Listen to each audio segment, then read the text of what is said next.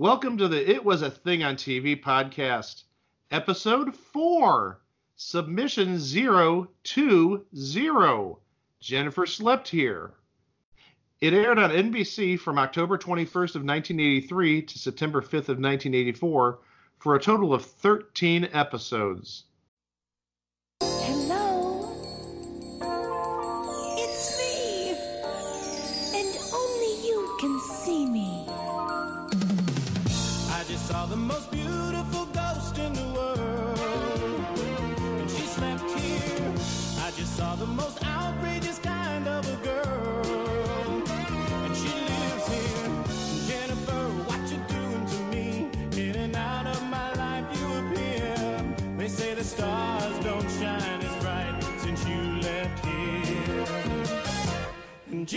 Jennifer slept here. She lived here. She loved here, laughed here, and wept here. She slept here. And she never really left here. Jennifer slept here. Hello, Mike Klaus here. I'm joined by Chico Alexander, and I we have a special guest for the first time ever. Woohoo! Chris Lane. Never heard of him. Yeah, who cares? Yeah. Uh, Oh my God, it's radio's Chris Lane. Oh my God, I'm such a big fan. oh my God, that one. He that one. He's here. Where? can I get your autograph Sure, I'm writing it down right now. Hold on a minute. uh, uh, on this check from your personal bank account that I can go cash? Uh, the only thing you'll be able to get with that is debt, I'm afraid. But if you're welcome to it, if you like it. Good, just like my paychecks, getting nothing. All right. But don't.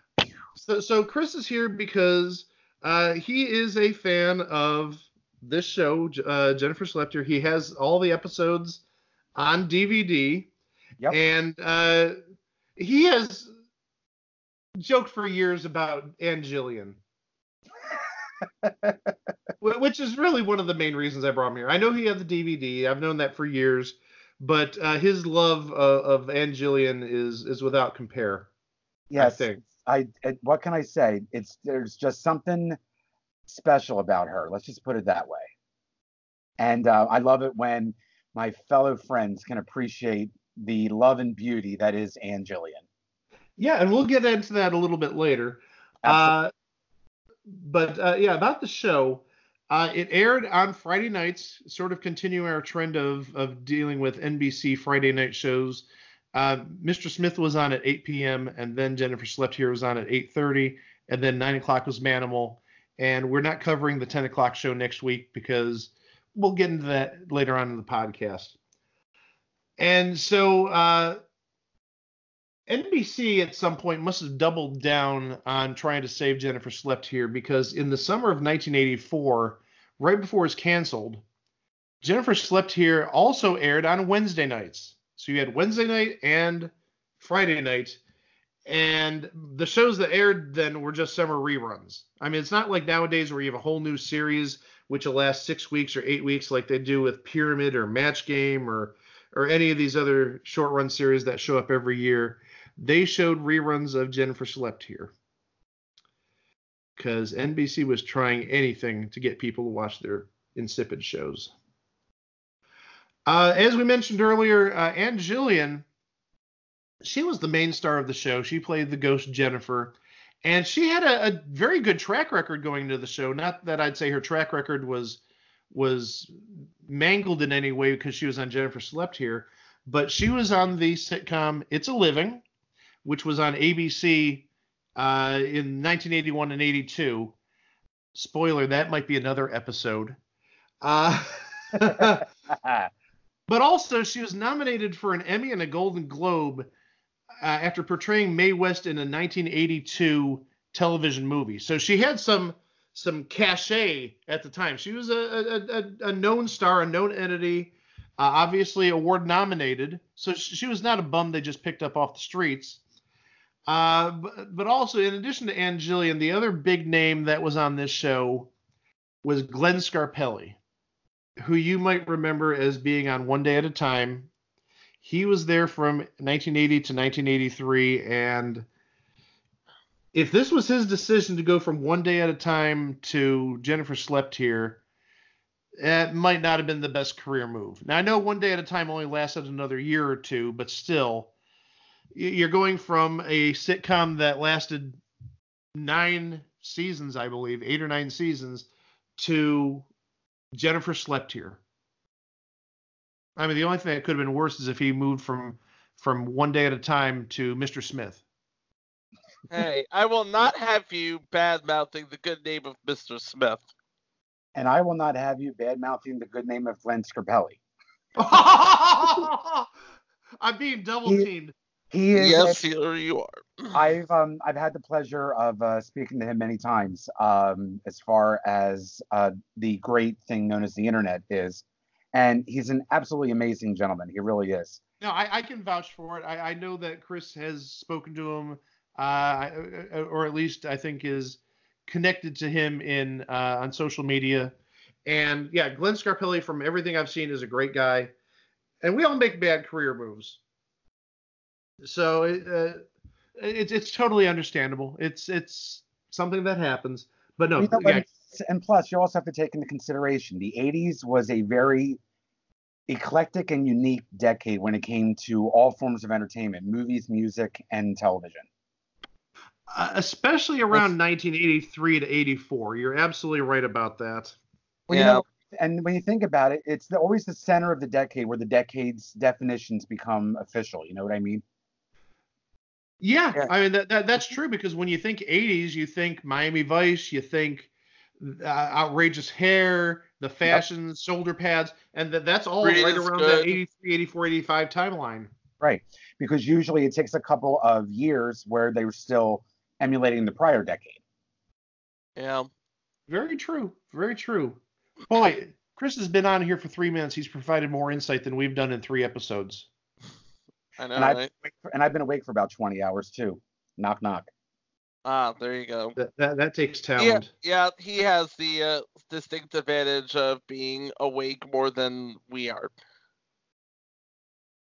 But but yeah, I mean the 80s was just the 80s was just this whole fantastic time. It, judging by all of the entries in our little logbook here,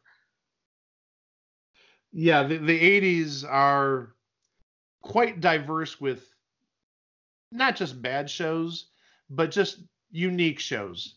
Shows Yeah. that, that that the networks just tried to throw on the wall, see if it would stick.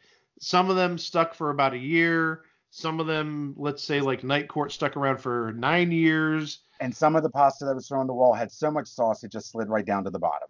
yeah. Speaking of Jennifer slept here. Oh, yeah, uh, yeah, I walked right into that. yeah, you totally did. uh, you New Jersey folks and your pizzas.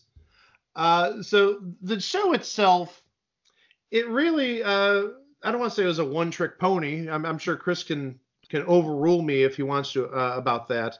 But the the main thing was Jennifer, played by Ann Jillian. She was a ghost of a former actress, a deceased actress, and this sort of uh, uses the the TV trope of only one person can see and hear you not unlike the Great Gazoo and Fred Flintstone or Stewie and Brian on Family Guy. So the person who could see Jennifer was this 14 year old kid named Joey. By John P. Navin.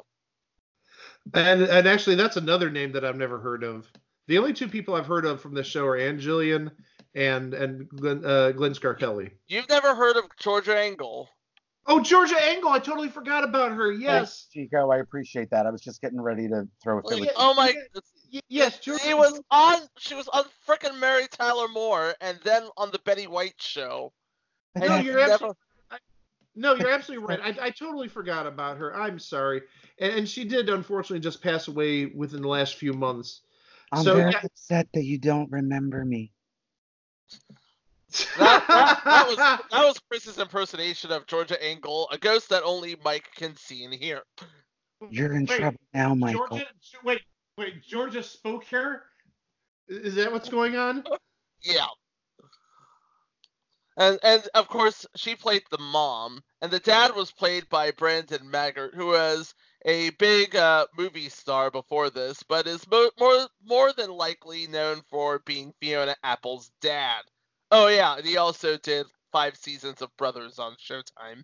which is another fantastic show, incidentally. Which is another great show. Absolutely, you'll never hear that on this podcast.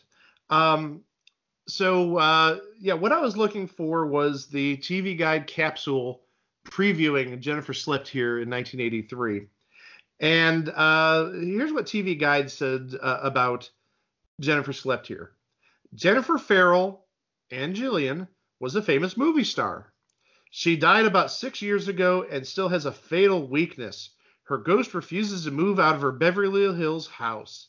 She loves the old haunt, especially when the tour bus comes by, which it does several times a day, and the driver says, when her star vanished, the heavens glowed a little less brightly. Aww. Don't you just love it? The, the, the, this has got so much corn. I'm not going to go there. Uh, now the Elliott family moves in from New York. Susan, played by Georgia Engel, George, played by Brandon Maggart, and their two children, Joey, 14, played by, as we said, John P. Navin Jr., and Marilyn, age six, played by Mya Akerling. Jennifer's ghost is assigned, quote unquote, to Joey, who most of the time is the only one who can see her. She helps him get through a perilous event. It's called puberty. While Joey's friends, especially Mark, Glenn Scarpelli, wonder why he's talking to thin air a lot. Joey's father, meanwhile, is unimpressed with living in Jennifer Farrell's house. Character Susan, this is a quote. You think all Hollywood actresses sleep their way to the top. George. Even meter maids sleep their way to the top. Ha ha ha ha ha ha ha ha. Hollywood jokes. Ha ha ha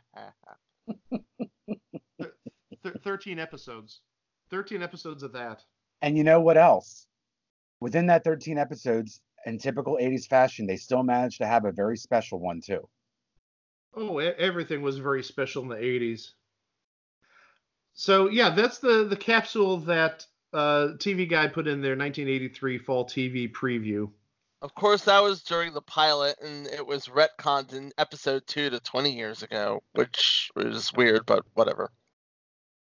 So, well, what's old So, is uh, new again, I think. So, in other words, what you're saying is that Jennifer Slept Here was actually way ahead of its time. Well, it was both dated and ahead of its time. It's more like a, ni- a 1980s answer to the Ghost and Mrs. Muir. Oh, and another good show in and of itself, uh, which starred one Charles Nelson Reilly, by the way. Had to throw that in there.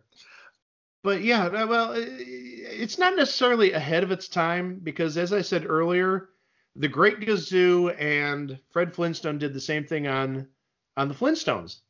This little Martian would come over Fred Flintstone's shoulder, sort of like his conscience, and oh, you big dummy, don't you know do this or you know or you, you better go get Wilma a, a bouquet of flowers because you screwed up tonight or whatever. And and he would ta- you know talk and I I don't think it was ever mentioned on the Flintstones. Hey Fred, why are you talking to your shoulder? But still, it's been done. It's still being done, and it'll be done in the future. And it was done again by NBC later that same decade. Oh, yeah. Spoiler alert. And for which show is this? This was a show called Nearly Nearly Departed. departed. Oh, another possible future entry. Wink, wink, wink. And Nearly Departed was only on the air for a third of Jennifer Slept Here. Well, Jennifer Slept Here got rerun to death because we, as I said earlier, the show ran for almost a full calendar year, a little bit over 10 months, and there were 13 episodes done. So, yeah, uh, I mean, it, it may have been on less time, but there were probably just as many episodes. There were a total of six that were recorded and only four made it to air. The other two did not get to air until in this country never. When it was rerun briefly in Australia, the other two were shown. Australia, we're sorry. Okay, now that I got that out of the way. Oh, wow. Well, since we have the expert here uh, in the form of Mr. Lane, Who? Oh, am I talking about your dad when I call you Mr. Lane? No, I'll take it. That's okay. Okay, I, I, I'm I'm sorry for being professional for for once. That's quite all right, sir. So, oh, oh, I'm not a sir, but Well- I, I I take that as a badge of honor too. Okay, very good. So, uh, since we have our expert Chris here, and you've seen all the shows, what was done good? What what what was good and what was bad about the shows? And if there's nothing good, we could just skip to the bad. Well, I mean, I'm not going to lie. I mean, was the show a masterpiece? Far from it. It was far from a masterpiece. But it was about 24 minutes once a week of being able to escape reality, if you want to call it that. Um, it was just a weird show that made you think whether you thought it was what the heck am I watching or okay, that's interesting. Um, if anything else, it was potential for starting conversations.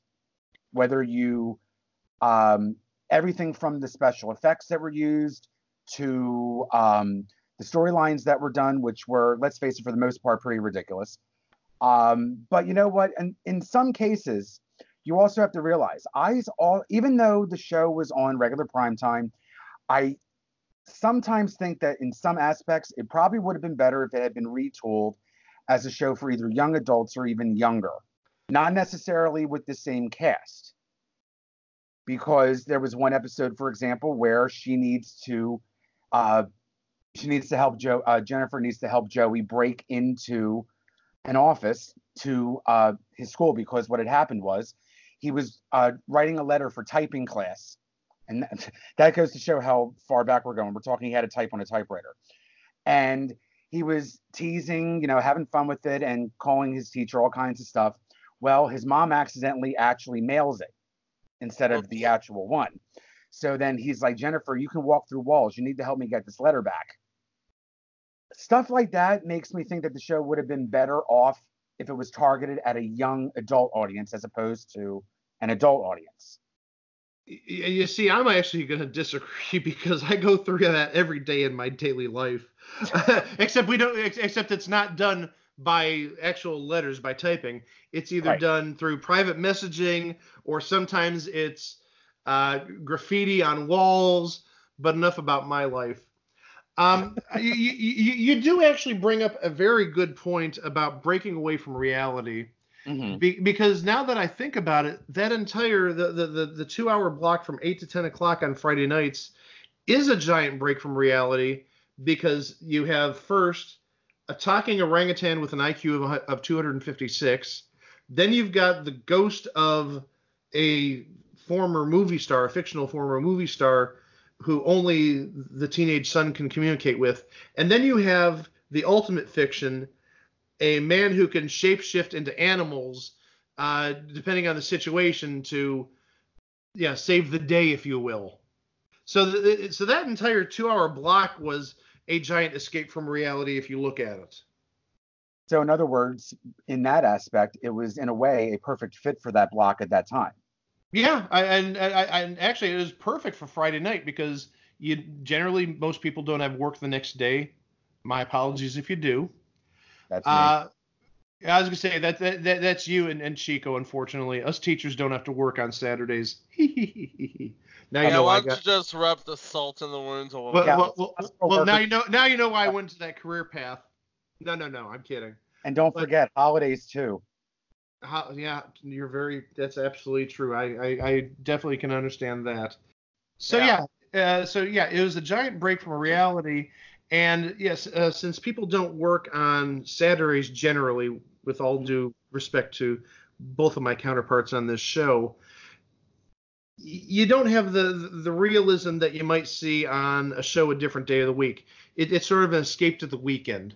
So I, I think that's a really a great way that that you you, you, mentioned that. It also explains most of the TGIF lineup. Again, spoiler alert. Well, not not just TGIF, but also the the CBS Block Party. Double spoiler alert. Th- th- that's another submission we may venture into one day. So I have the uh, the 13 episodes here and uh, and their plot lines. And again, if Chris wants to chime in with good, bad, indifferent comments about each show, that's more than appreciated. Let's go down the line. Let's go. we know what the pilot's about. Uh, with Elliot sell- settling into their home, a recently deceased actress, Jennifer Farrell, appears to Joey for the first time and later talks him out of a return trip to New York City to see a girl he had a crush on before relocating to California. Aww. Um, yeah. Boy, that that that that sounds, that sounds like my life right about that time when I was about 13, 14 years old. Yep. Because that actually happened to me. A girl had a crush on me, and right before uh, we we started, you know, really mingling, or, or when we would have started mingling, she moved to California. Aw, Oh, Aw. I'm still single. Call me. You know where I'm at. And then episode two, Jennifer the movie. A planned biopic on her life leaves Jennifer furious. A rival actress she despised when she was alive will play her. And a key scene to be filmed at her home is alt- altered for tawdry effect. Very true. but How tawdry is it? that, um, Uh, um, basically, uh, the her rival was trying to kill her legacy by basically making her out to be the tramp that uh, Brandon Maggart's character always assumed that she was. And they did not get along very well when they were um, uh, when they were when she was still alive, and it was basically going to be one last f to them. You know what I mean? Really? Yes. That- And what ends up happening is uh, Jennifer does her magic to make her make it aware that she's around, um, and basically, um, Joey's character is going. You know, I have a little couple of connections, and I can very easily reverse this whole thing. So you better start giving her a little bit more respect and not alter what was reality. Boy, that doesn't sound like real life. You know, catty actresses going after each other. Well, was Dynasty on the air yet? uh, yes, 83, yes, it was. absolutely. There you And go. not only was it on the air, it was getting its sort of claws ready to uh, pounce, so to speak. Exactly. Yeah, that doesn't. That doesn't. Yeah, Now, now that this- isn't apropos. Now, don't tell me this isn't like a precursor to the Real Housewives of Beverly Hills. Uh, I- I- maybe a little bit. Well, well in, a, in, a, in a fictional sense, but right now, what's going on in my mind? That meme from uh, uh, the Real Housewives of Beverly Hills with that woman yelling at the person and the white cat sitting there. Yep. that, like is that. the best I like, meme I ever. like that cat. Yes, it is.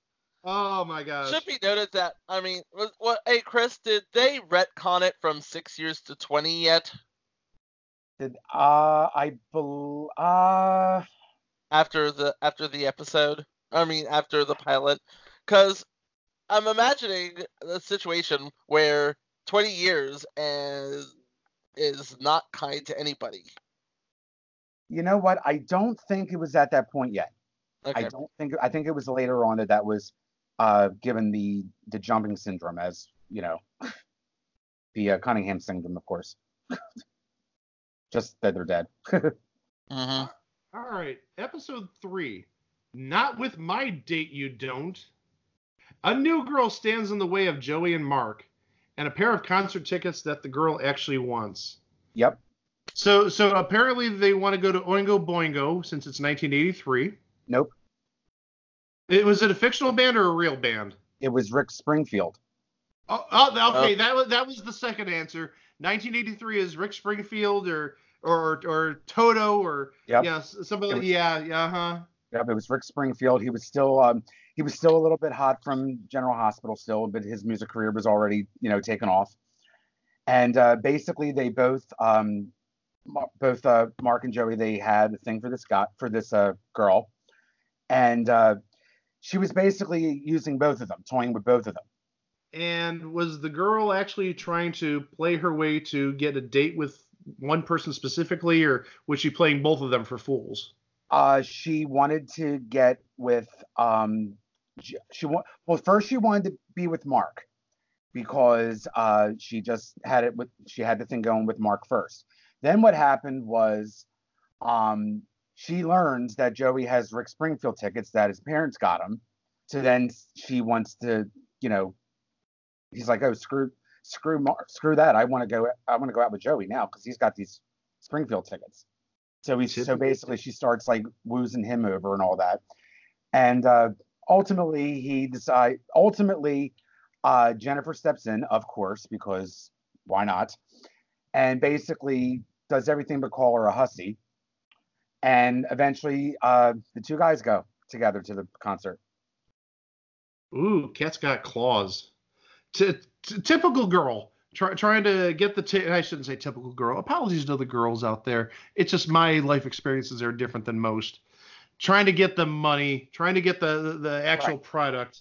Right. No, I don't love you for your looks or your sense of humor or your intelligence. I love you for your Rick Springfield tickets. Yep. which one does in the mid 1980s.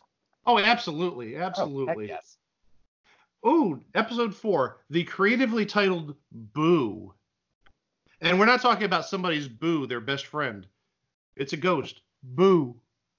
The ghost of Jennifer's mother, Debbie Reynolds. There's a Yep. good name to attach to the show. Pays her daughter a visit, but goes missing after the two have a falling out over the influence the mother had on her daughter's career. To help contact her in a seance, Jennifer assi- agrees to assist Joey in impressing a pair of twin girls. Joey's a little pimp. He had a girl for the concert in the last episode. Now he's trying to impress a pair of twin girls. Oh, I can't wait until the next episode. He goes after triplets. Uh, no, that did not happen, unfortunately. Aw. So uh, basically, uh, uh, Jennifer's having a fit, and Joey's like, "What's going on?" She was like, "Oh, I think my mother's coming." And sure enough, here here she comes, the fabulous Debbie Reynolds, God rest her soul. And uh, they're just clashing from the get-go because she never, um, she didn't believe that Jennifer was doing the proper type of acting work that she should have been doing, you know, and that she always felt that she was being disrespected, even though she wasn't. Um, and long story short, also, uh, the twin girls were they were next door. I believe they were. I think they were next door. They were down the street. I forget. But uh, both um, both Glenn Scarpelli's character and John P. Navin's character were both uh, trying to get with one of them, and they were um, they gave up going to a party to hang out with them, and they were like, oh well, we're going to have a party here, and you know they started having. Uh, Joey had started decorating the the house like for Halloween and all that. But they were very unimpressed because you know it was cheap tacky decorations. So of course he goes jennifer i really need some help here. I need to impress these ladies so she goes okay. So she works her magic and makes the things fly around and all that.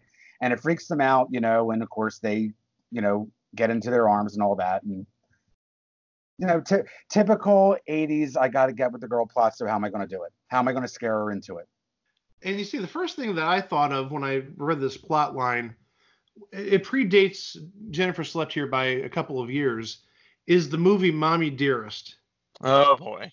love that movie Yeah, oh, oh, great movie if you've never seen it. great But uh, just uh, the the falling out thing, just yeah, Yes. Christina uh, Crawford and Joan Crawford. I could Oh. just see I could just see Debbie Reynolds coming out of the closet. No wire hangers. Well, she well, well, you know how Debbie Reynolds was. She had that class to her that she oh, was. she absolutely did. Absolutely. N- now I wonder if Debbie Reynolds and Carrie Fisher might are clashing or or might have clashed. Don't make me bring up that episode Boo of Jennifer Slept Here. I will do that on you, Carrie. No. Oh, episode five. I, I, the reason I say ooh is just looking at the the first two words of of this uh, capsule. Monty Hall. It's an episode called Calendar Girl. Monty Hall has a cameo in, in an episode that finds Joey discovering a box of Jennifer's unclaimed items, which Yes. include a nude photo she posed for early in her career. And when George discovers it and plans to sell it off at an auction at her estate, Jennifer asks Joey to retrieve it. yes. So what did Monty Hall do? Was he the auctioneer? I mean, that would be like a perfect fit for how he was in Let's Make a Deal. Uh, ironically, he was not an auctioneer. He wanted to buy the the uh, the nude picture. Okay, He wanted to buy the nude picture, so he was there as a patron. gotcha. And uh, and it was actually it was weird because you know uh, George's character, you know how sweet and innocent she always is in her shows. Of course, now George already saw the nude picture and all that, and she's like, "Oh, this thing, this thing is the one thing that we're selling for the auction. We need to make the money and blah blah blah blah blah." And all uh, George's character is saying, he was like, "Well, why would anybody want that old calendar? 1968 ain't coming anytime again, why would anybody want that calendar? You know, totally oblivious to the fact that she's naked in the picture. Boy, imagine if this was about 13 years later. You've got this thing called eBay where everybody will buy a calendar from 1968. hmm So anyway, what ends up happening is uh, they're able to get the calendar back. And what's funny is is that when they said all they said in the th- in the uh, listing was that it was a nude photo. So I forget exactly how it happens, but they were able to swap the photo with a nude baby picture. Seems legit.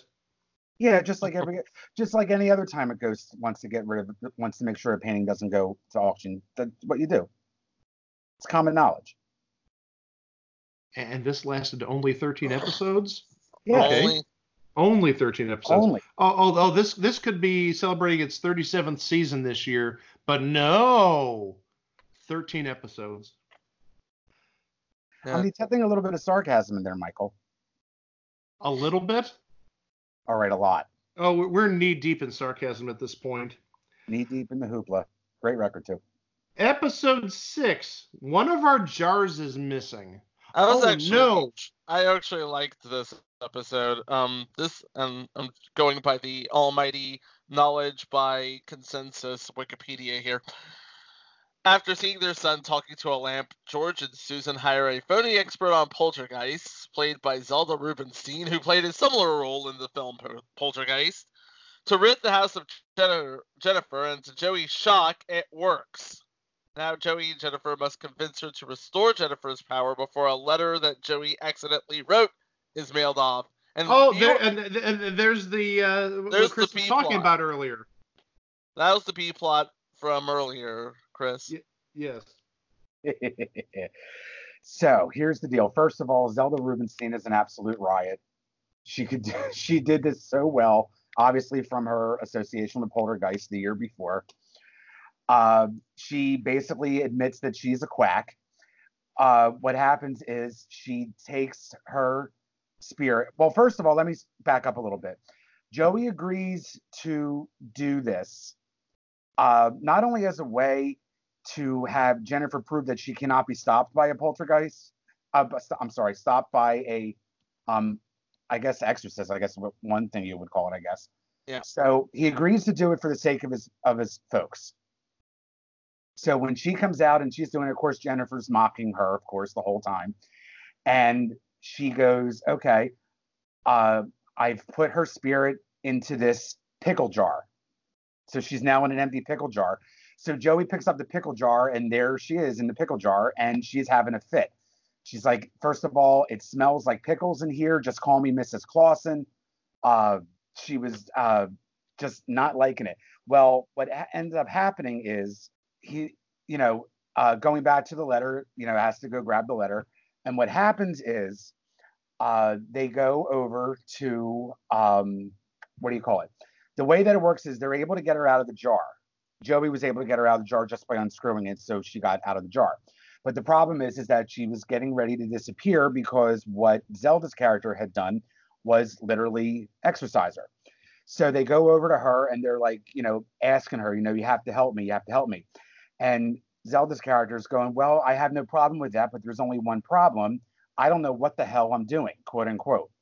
So she's like, basically, I am a performer. I go to a couple of parties, I make a couple of bucks. I don't know what I'm doing. So ultimately, they are able to reverse the spell and the day is saved. Yay. You have just as much as enthusiasm as Michael did a minute ago. And I know what you both are and, thinking. and that's not sarcasm. I know what sarcasm. you both are thinking. This crazy guy knows all this about a simple show that was like from 1983. No, but ser- no, seriously, I it's like one of those things. It's like that. It's like this plot, this whole this episode was what drew me to you know look look up more about this show. Uh huh. I would Uh, probably I would probably say that this was one of the better episodes out of in the whole series. I think that one was probably the best one. Well, also I'm going to add, and and this is by no means is, is demeaning, but everybody is an expert at something. Everybody loves something so much that they know so much about the topic. I mean, if we're talking about TV shows, I absolutely love The Critic from 25 years ago. Mhm. Spoiler, that might be coming up in the near future. Uh, so the thing is, yeah, just because you know so much about a goofy 13 week sitcom, I mean that's that's no reflection on your character. I mean that that's actually something that that's the reason I brought you here because I knew you're such a a big fan of the show. Yeah. So there's nothing wrong with that. And it's actually funny because I mean, obviously, I was too young when the show was on. It's never been rerun. Um, a former friend of mine, uh, we uh, hung, were hanging out one day, and we played that game. You know, where let's grab a blank a VHS tape with no label and see what's on it, which is always good for a laugh and fun. And one of the episodes of Jennifer Slept Here was on that tape, and I was like, "What show is this?" And he was like, "Oh, where do you see this cornball show?" So I watched the episode and I thought it was crazy. And uh, that was when I scoured the internet and was trying to find the episodes, and I was ultimately able to find them. And then that just kind of started my whole liking for finding strange and unusual shows. And that's sort of why we're here. Absolutely. So pretty much, Jennifer Slept Here is what got me interested in looking up more information about short-lived, forgotten sitcoms. Yeah, and I mean we've all gone down that rabbit hole at some point. We Uh-huh. we see something on some web page or some blog, and then oh, I gotta look at this show a little more, see what this is all about, and then next thing you know, five hours later, you've watched all 13 episodes. Yep. And and truthfully, between myself and Chico and Greg, while we're doing all the the the submissions that, uh, and ideas for future shows, that has brought us down many a rabbit hole. And I can even admit, yesterday I went down one such hole yesterday uh, during my lunch period for an episode, which actually we're not going to do it until I think July. Yeah, er, I'm, I'm not going to give the name of the show, but it, it's for an episode we have slated for uh, July of, of 2020. And I, I just, and it's kind of interesting revisiting this show because I had told Greg and, and Chico I had stumbled across an episode of this show on YouTube maybe five years ago, six years ago, and I couldn't last about three minutes into it. It looked so corny and cheap. Uh, and that may actually be a, a little bit of a hint towards who the producer of the show was corny and cheap. Um, but then I went back yesterday and it's like, you know, this really isn't bad. It's a little goofy. Uh, it's uh, again done on the cheap, but you know, it's really not a bad show. And then, so I know exactly what you're talking about. You know, just going into one of those situations where you're like, okay, this is some goofy show. Oh, it's actually sort of interesting, or or, or catches my eye somehow. And then suddenly, next thing you know, you, you've watched all 13 episodes a dozen times. Yep, that's pretty much that's pretty much how I'm able to recite these from memory. Well, again, like I said, everybody does that. Or not everybody, but yeah, there's certain shows that uh, people do that with. Like I said, The Critic is is one of my favorites, and that was only on for two seasons. And uh, there's other uh, shows I have on DVD which lasted six shows or 13 shows. And I have So, one, so I totally I have get one it. of them in route. I can't wait.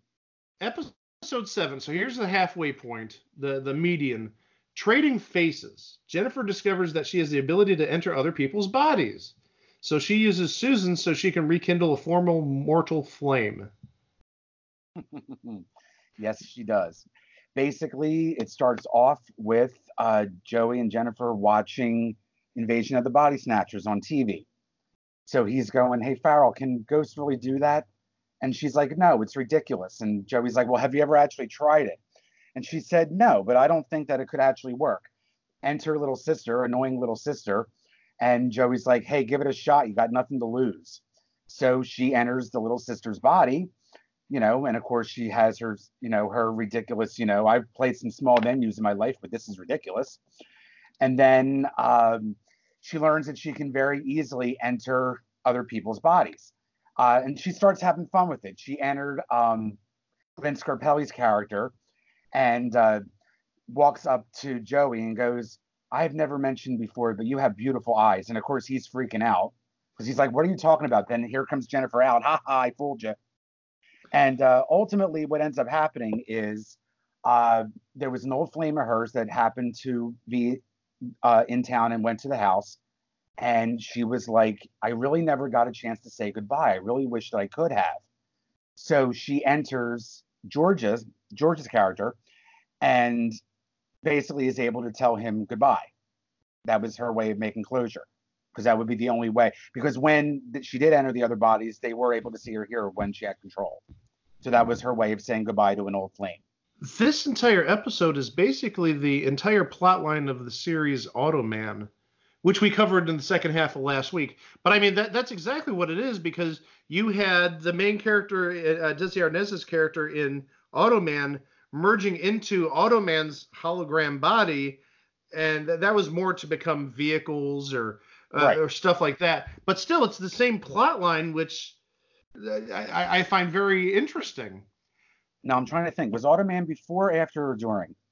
Automan premiered just after the the original uh, air date of this episode was December second of '83, and Automan premiered two weeks later. I want to say I, I don't know the exact Just date. about.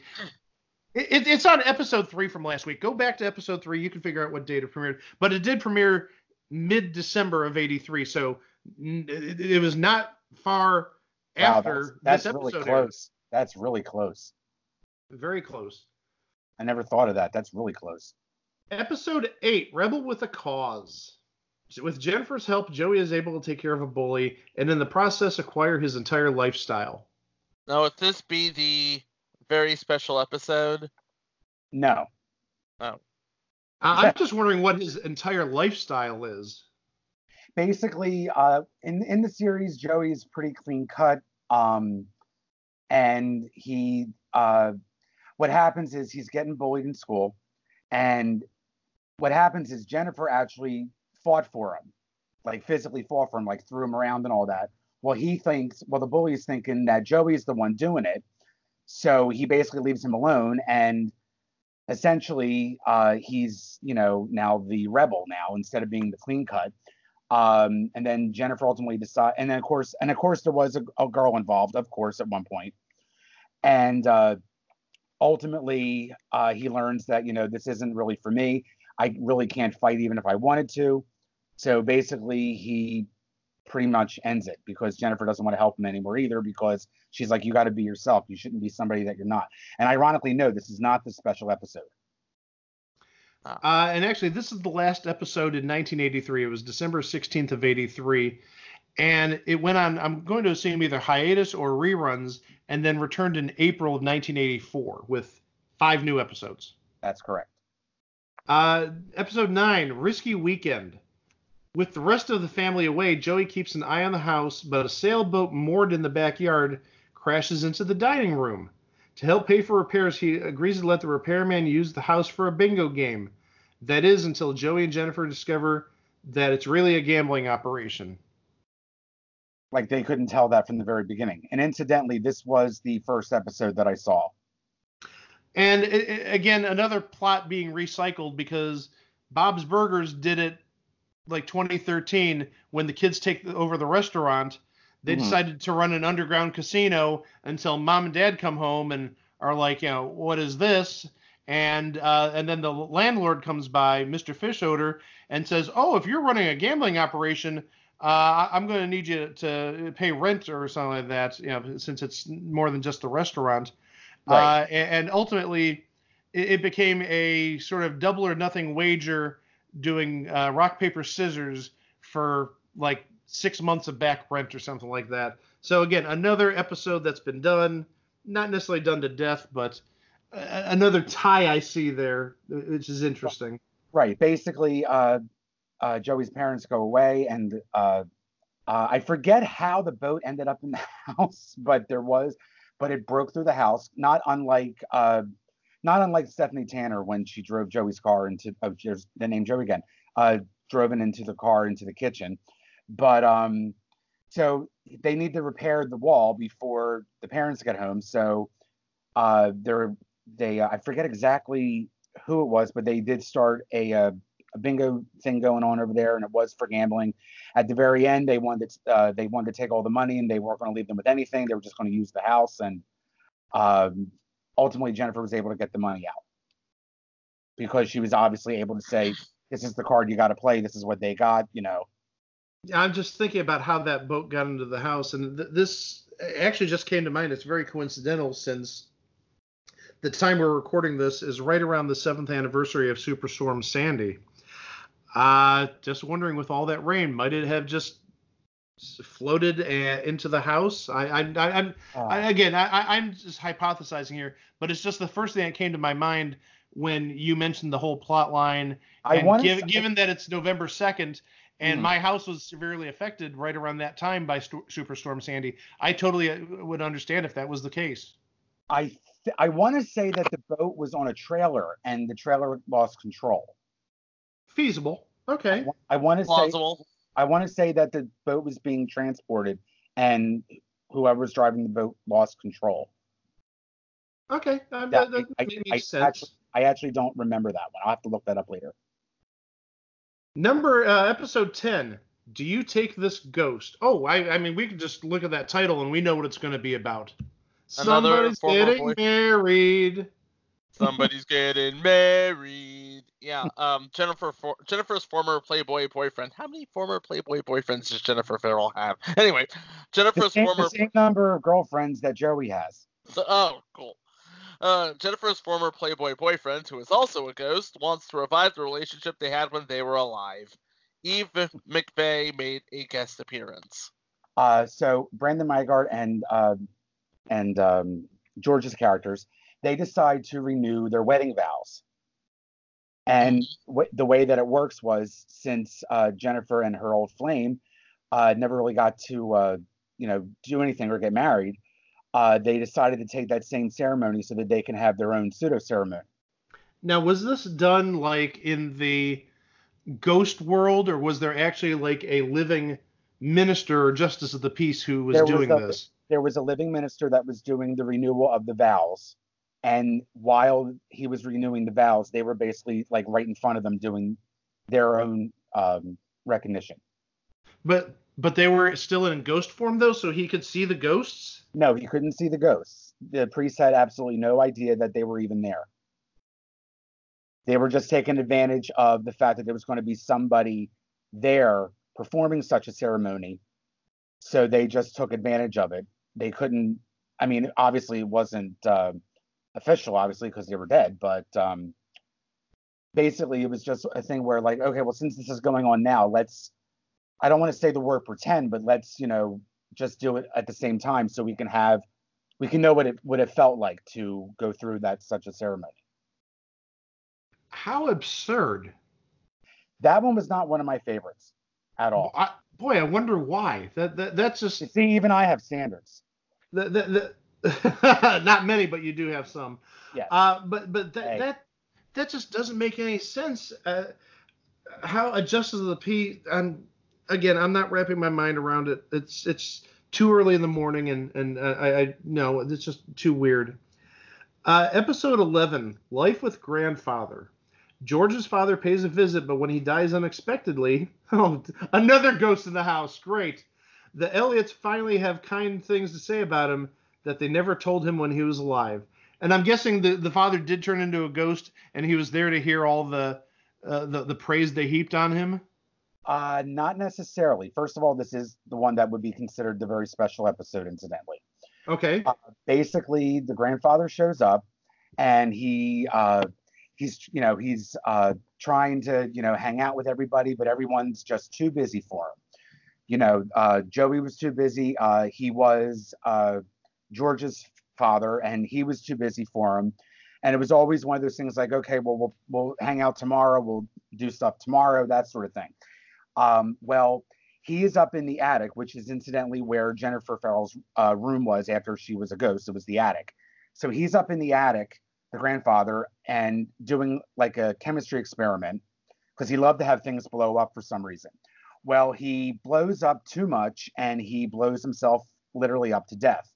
So Jennifer runs up to the attic and is going, Oh my God, now the attic is all totally destroyed. And she's like, Are you all right? And he says, Oh, yeah, I had a little bit too much boom boom. And they start talking. And then she's like, Wait a minute, you can hear me and see me?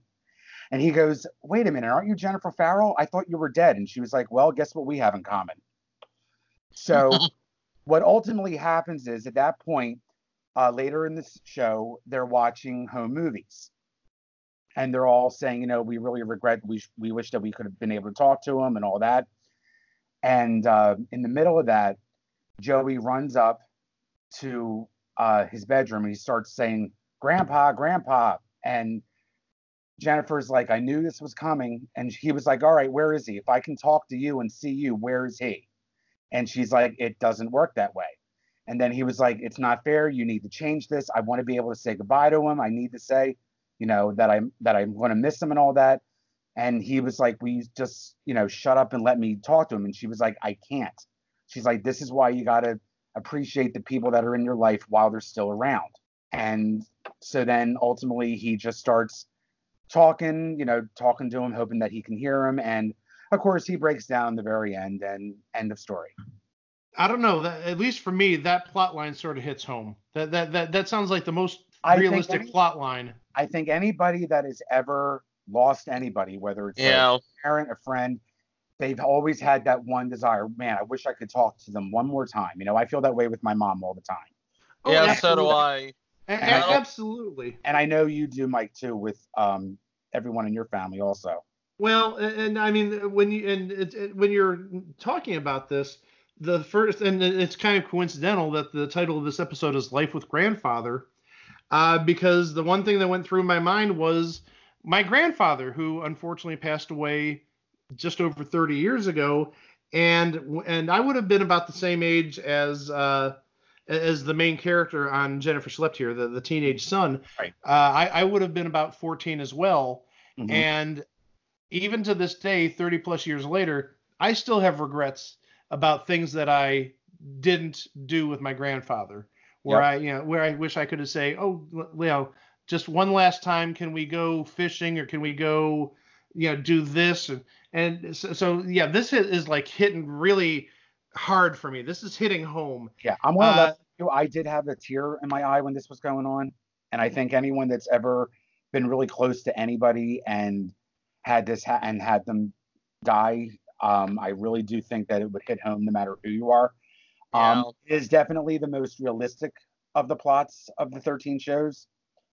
And you know, and they tried to incorporate a little bit of humor in it, of course, obviously, but it was like after the second half started, it was just it was like Steel Magnolias at the friggin' uh, at the cemetery. It was just downhill as far as um the ser- as far as the comic relief, it went downhill. The seriousness shot through the roof. I know the show was essentially, excuse the, the the phrase, the pun. I know it was dead from the start, Yeah. but I I just wonder if this episode aired instead of in late 19 uh, April of 84, if this was one of the first few episodes that was done, might it have saved the show? If, if there is some sort of realism, some something to, that people can connect with, could it maybe have saved the show? I, I, I- don't know, but it, but the thing is, I also want to say I think this one was recorded a lot earlier as far as the production number was concerned. I think it was one of the earlier ones recorded. I might be wrong on that. Um, but for whatever reason, they held off on airing it until later. Which, Yeah. which I th- and I I think it's a big mistake. I, I think really if there's any way you can get your characters or, or your viewers to connect with characters, That you would've been- definitely do it from the, the- the it's start. It's always a death or a birth in a sitcom where people start to connect. And, and the thing is that they save this until late summer of '84, and again by that time we'll get into the ratings in a little bit. But uh, needless to say, this uh, the show is not going to make it to a second season. I just wonder if the episodes were placed in a different order, if maybe they could have drawn some more viewers, even though you had a bad show before Jennifer slept here, and you had probably a worse show after Jennifer slept here. Right. So that was our very special episode, and and, and yes, after hearing that and and just getting a little emotional, uh, that is a very special show to say the least. hmm Indeed, it is. And, and and now I know what I'm going to be looking for on YouTube after we finish this recording. Yep. If it's up there. Uh, episode 12, the tutor who came to dinner. Yes. When when a new tutor appears to help Joey, Jennifer becomes jealous of her, and for good reason, as the tutor, played by Gail Edwards, who was also on It's a Living with Ann Jillian, is actually Jennifer's spiritual replacement. Oh boy. yeah, there seems like there's a little bit to unpack here, so go for Yeah, it. we first. went from incredibly serious, incredibly relatable plot line Completely to yeah. Yep. Okay, so here's the deal. As you just said, yes, it starred Gail Edwards, who played Dot and It's a Living, which I always wondered uh, that had to be fun because I believe It's a Living was off the air when during that one year. I think that was when it was transitioning from network to syndication. I think.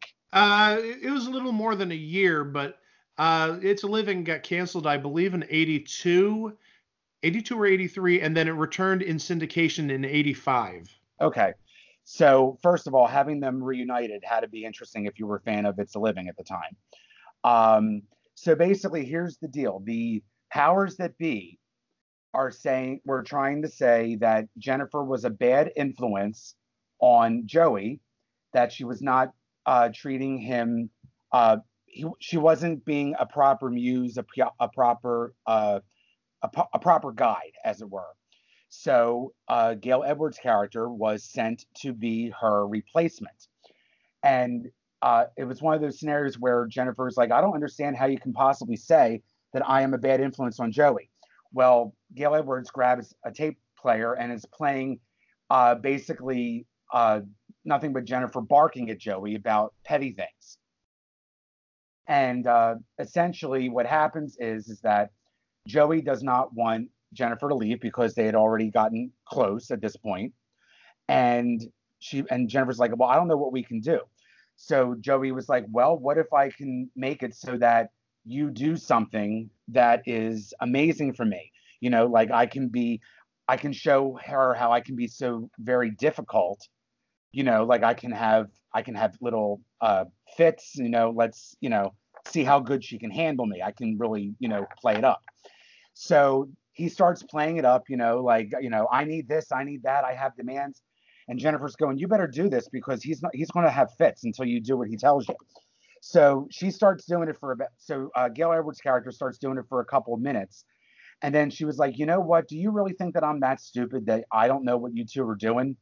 And ultimately, in the end, Gail Edwards' character is like, but you know what?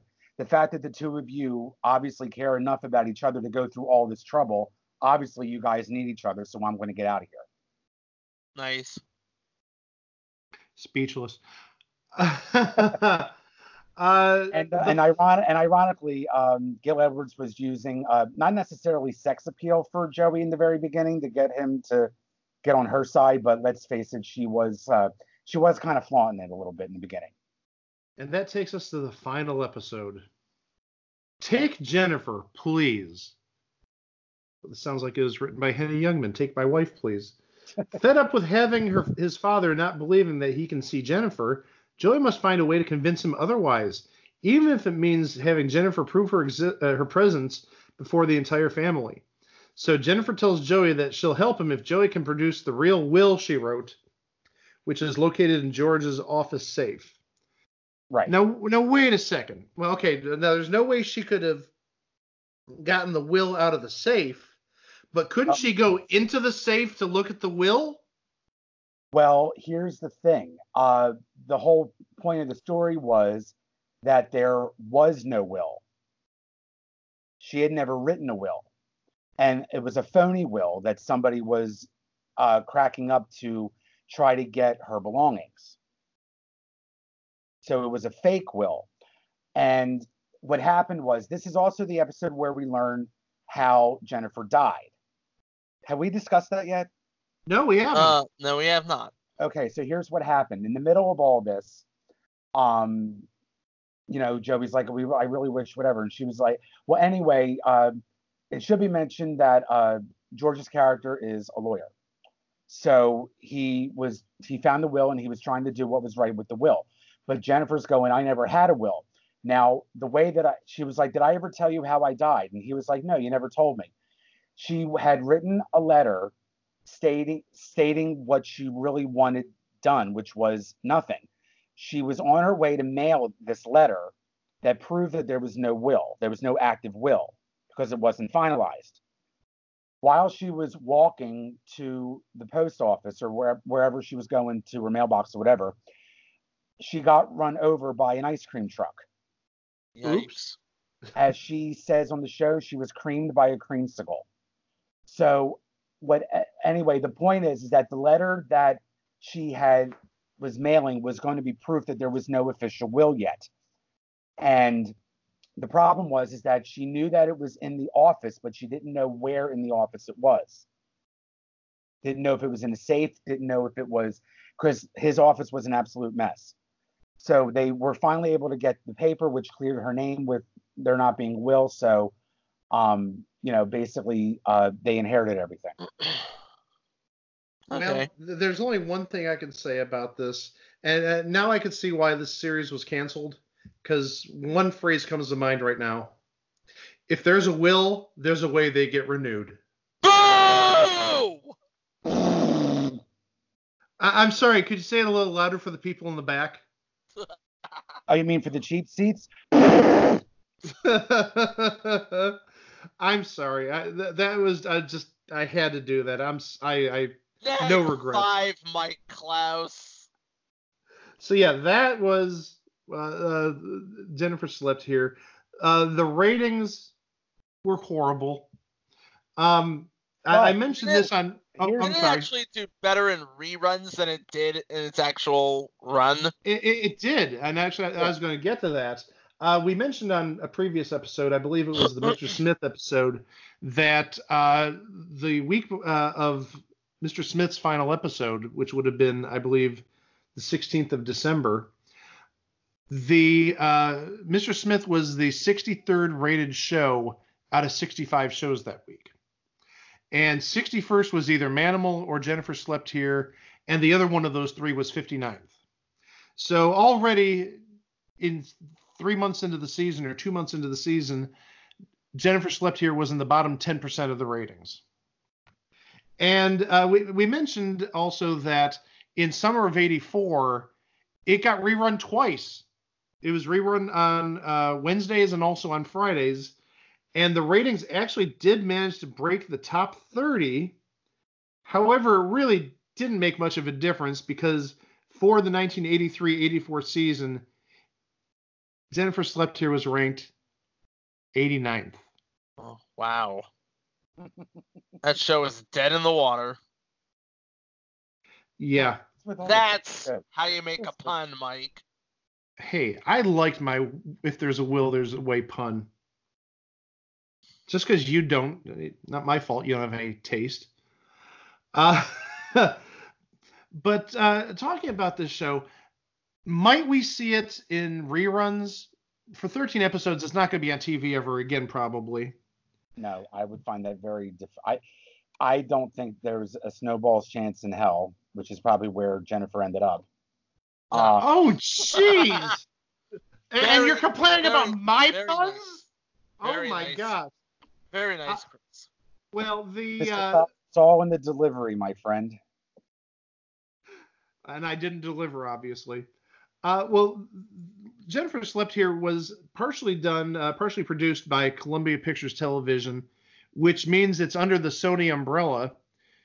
Which means, yeah, there's a, an app that Sony has called Crackle. Might it somehow one day appear on Crackle? Because sometimes they show some really weird stuff on there. I've just thrown that up in the air. I mean, we, we, we've sort of gone this route with most every show, saying, you know, this is under the Viacom umbrella or the Disney umbrella, and you've got Disney Plus coming out, and what if Viacom or, or CBS All Access we talked about, you know, what if they decide to put it on there one day?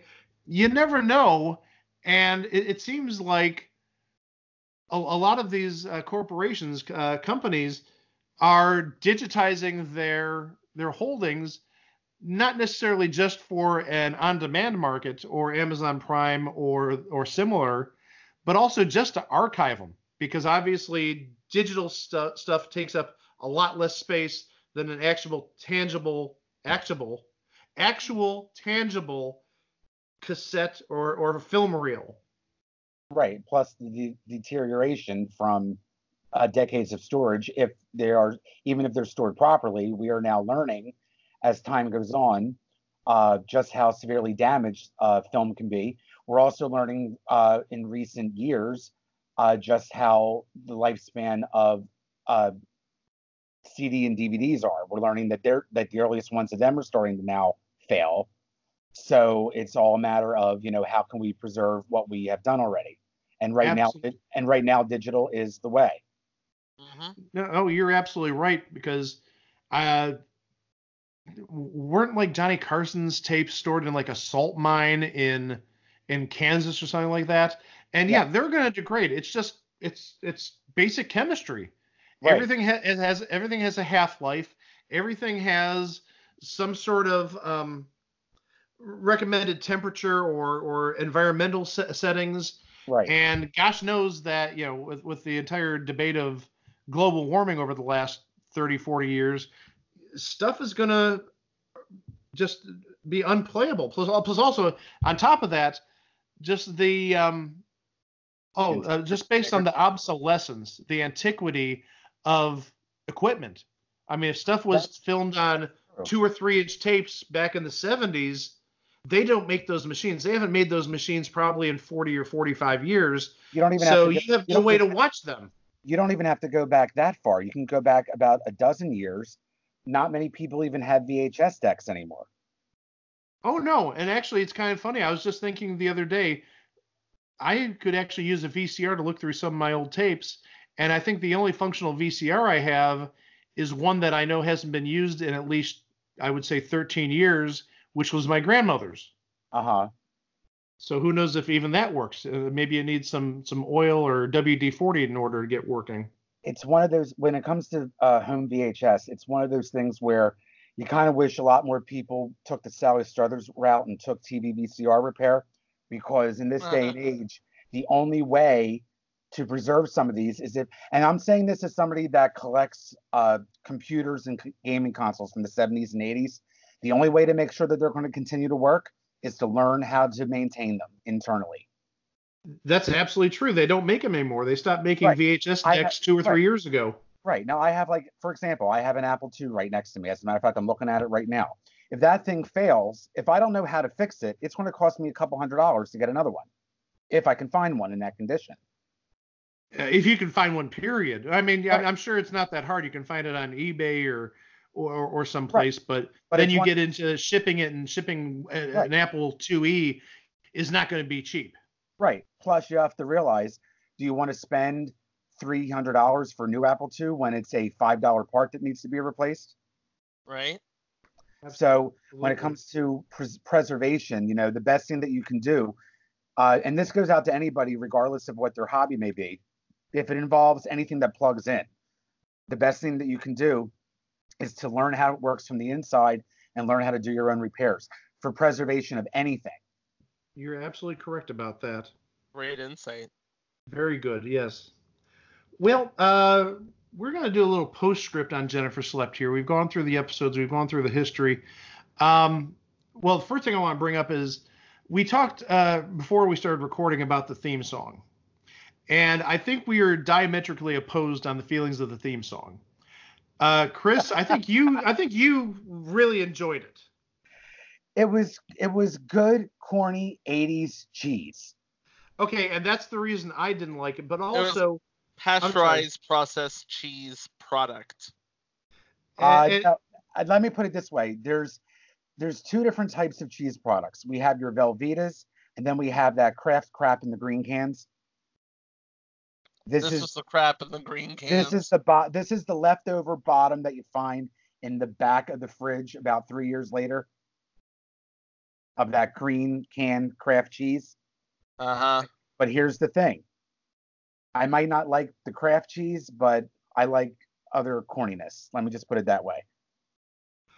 Well, and, and now that you make that comparison to Velveeta and, and the crappy, uh, are you basically suggesting government cheese? Oh, Uh, let me put it this way. Um, not even rations, not even survival rations from the 50s. Oh my gosh. Okay. So so the, the the thing I wanted to say was the person who actually did the theme song was a gentleman named Joey Scarbury, who we talked about earlier. Uh, he is best known for probably one of the best theme songs ever. One that actually Believe hit it or the not, charts. Yeah, believe it or not. Believe it or not, I'm walking on air. Uh, co-written, co-written by Mike Post, the king of the theme song. Yep. Well, and, and this was the theme song to the short-lived but really great "The Greatest American Hero" back in uh, I think it was about 81, 82. Mhm. Best theme song ever. And I'm gonna sort of rank this. The the Greatest American Hero theme, believe it or not, it isn't Velveeta. It is like upper class brie or Gruyere or whatever. The, the best cheese in the world is that. And then uh, right around the time that um, that Jennifer Slept Here aired, he did work on one of Chris's favorite specials. I know this. It's Aha. Flashbeagle, Charlie Brown. Hey, he's the champion. He's the best. Impossible to tame. All right. That so that right there, Flashbeagle is your That Velveeta. that shows uh, my taste in cheese. But but still, that's the Velveeta. That's the the lower middle tier or middle tier of cheeses. And then Jennifer Slept Here is like three floors below the sub basement. It isn't even like deserving of having the word cheese. I'm sorry. I I got through the theme about 10 seconds of the theme, maybe even less than that, because it was just so oh All right, now let's and, talk and, about and, I, and, I, and I had to actually ask myself, this is the same guy who did the Greatest American Hero? now. I mean, they're they're just uh, so horrible. now continuing on with the opening credits. Uh, what did you think about the Young and the Restless style sketching? Uh, what if I liked it. said I I, was didn't really pay attention to that? I was a fan of the Young and the Restless sketching, actually. Because that's Okay. how, that's the type of sketching that was done for the opening of Jennifer Slept Here. Yes. Oh, it's very similar. Uh, like I said, I didn't really pay much attention to it. I was still like racking my brain over how bad the theme song was. but but no, it, it it was definitely a unique type of um, way to introduce the the credits. Uh, Well, try next time you watch you go to watch one. Try watching the opening credits muted. you actually think I'm going to go revisit this show after today? Oh, you have to. You have to watch Grandfather. I, I, I'm going to look at the, the grandfather episode. I really seriously will try to look for if it's online. Which, uh, based on the other episodes, it looks like they are online. It's online somewhere. Yeah. Uh, but also, I mean, th- think about, and this is going to parallel another NBC show in the early '80s. Remember how the opening to Family Ties was? It wasn't really a sketch more than a painting. Yes. Yeah. And this was seasons two through four, I think. Yeah, I think it was until uh, oh, another spoiler for another future episode. Uh, until they had uh, the little kid who magically grew up to be like six years old in one year. Hey, TV is magic. Oh, we're we're gonna get into some of the magic and goofiness in future episodes, but uh, yeah, that that's been the topic of a conversation between myself, Chico, and Greg, is just how magically the the little boy uh, on Family Ties who was born, I think it was the 85 86 season or 84 85, how he suddenly became like four or five years old in the next season. Same with Growing Pains. Uh huh. Same with growing pain. We talked about that as well. Absolutely. But uh, bringing it back on track here, uh, regarding the actors themselves, we talked about Georgia Engel. She just passed away this past April. Uh, she, I, I I apologize for leaving her out when I was mentioning the, the cast earlier. As you She- should she- have. She is a legend. I mean, you, you may not know the name, but you definitely know know, the face. And and know you definitely face. know the voice. So, uh, and then Ann Jillian, sh- she went through a lot right after Jennifer slept here. yeah. She's been through a lot since. Uh, in 1985, uh, she had a cancer scare at 35, so young. Yep. And she she had a mastectomy done in 1985. Uh, she formally retired as an actress in 2000, and uh, her last appearance was on an episode of Walker Texas Ranger. And really, she's been sort of out of the limelight since I would really say since like the the late 80s. You Yeah. I I remember as a kid hearing a lot about her cancer scare and then it seemed like around 87 88 you didn't hear much of her anymore. Right now, she did have um, that other that other show, the Ann Jillian show. I believe that was late '80s. yeah, was- that was about 1988. She played the police officer. Right, Yeah. 88, 89, yeah. Yep.